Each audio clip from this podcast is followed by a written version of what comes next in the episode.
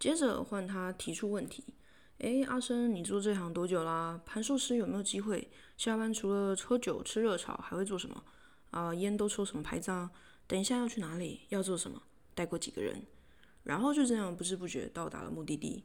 他戴起公司发给他的橘色安全帽，公安变心，还有小小的油压剪跟大把的剪刀。呃，弄丢的话要赔三千块。一路上，阿海、阿生还有人资小姐都再三提醒了他。那之后，他就像抱宝贝一样，没让大剪刀离开过他。然后他突然发现自己的背心扣不起来，才突然想起来自己这两年其实胖了快三十公斤，也没再去过健身房了。但他很有信心的，因为他之前腿推快要一百公斤，杠铃深蹲含杠的话是七十公斤，卧推含杠二十公斤，硬举含杠也快要破六十公斤了。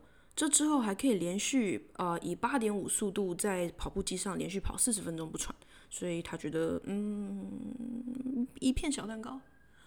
阿生向他示范要如何使用大剪刀，大概两三公斤不到的大剪刀有一点卡卡的。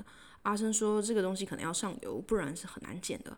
那要记得手臂不要完全打直，自然的，然后啪啪啪啪啪啪啪啪啪啪啪啪啪啪啪。像机器一样富有节奏的把入口墙上的一整排叶子修剪干净整齐，就像扣自动步枪扳机一样轻松。残枝落叶像发烫的空弹壳一样，通通落在地上，干净利落。好了，换你。阿生把大剪刀还给他。嗯，啪啪，啪，啪啪。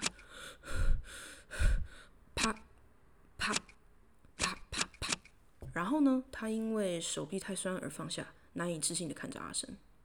阿生不是很意外的回看着他。OK，好，我先去处理那一边，你处理这一块，这一块就可以了。啪，啪，啪。他迟疑，他手臂无力，他背上全是汗。十年，十年，像人行道大树上的毛毛虫，全都掉进他的衣服里面。是的。虽然公司说他们的制服抗 UV 超凉爽材质，但在七月的早上十点，好像都只是一场衣服厂商的口号骗局。他突然想起那天面试跟今天早上见到的所有同事，没有一个是胖子，皮肤全都过度黝黑。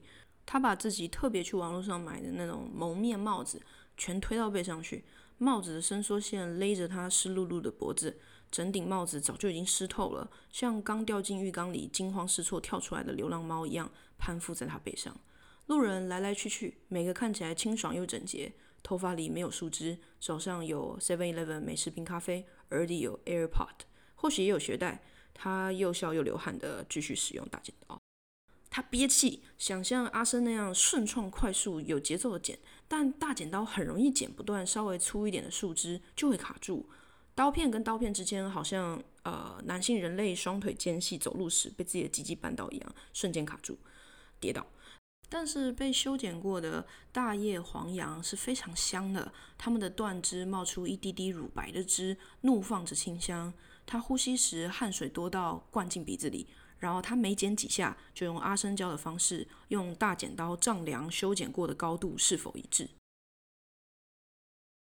第一点，眼睛不会因为长时间盯电脑而瞎掉；第二点，体力会变好；第三点，你很喜欢花草树木。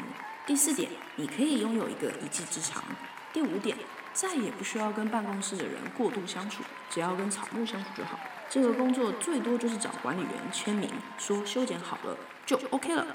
第六点，可以实际领略四季的变化，不会像那些半残的每天坐办公室像坐牢一样。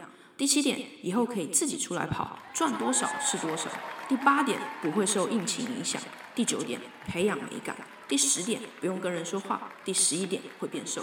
第十二点，自由。坐货车，窗户开着，风灌进来时，感觉到自由。第十三点，草木被呃以人类新闻常见的描述方式砍的时候呢，会很香的。第十四点，下班就是下班了，没人会要你晚上八九点还要去人家家捡花草啊、施肥什么的。警察会依擅闯民宅罪啊强制抓你下班。等等。呃第十点是不是跟第五点本质上有点重复了？第三点跟第十三点也重复了。唉，他已经懒得擦汗了，眨眨眼挤掉眼睛里的汗水，手还抬得起来，继续用大剪刀，想要让大家对他刮目相看。边整理这些优点。在未来某个时刻，他会知道自己过度整理了这些优点，一直想要无时无刻提醒自己这工作有多好，他自己有多幸运，有一份很有发展性的工作，可以用不同的角度看待工作，看待自己。但诚如前面所说，过度喽。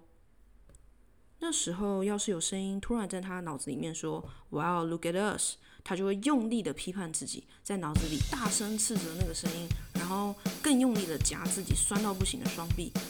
正刺双臂，用那个啪啪啪啪啪啪的声音，把声音剪成碎片，就像他修剪的大叶黄杨，全程的落在地上的残枝，破口不断冒出乳色汁，太重了，自然风也吹不走。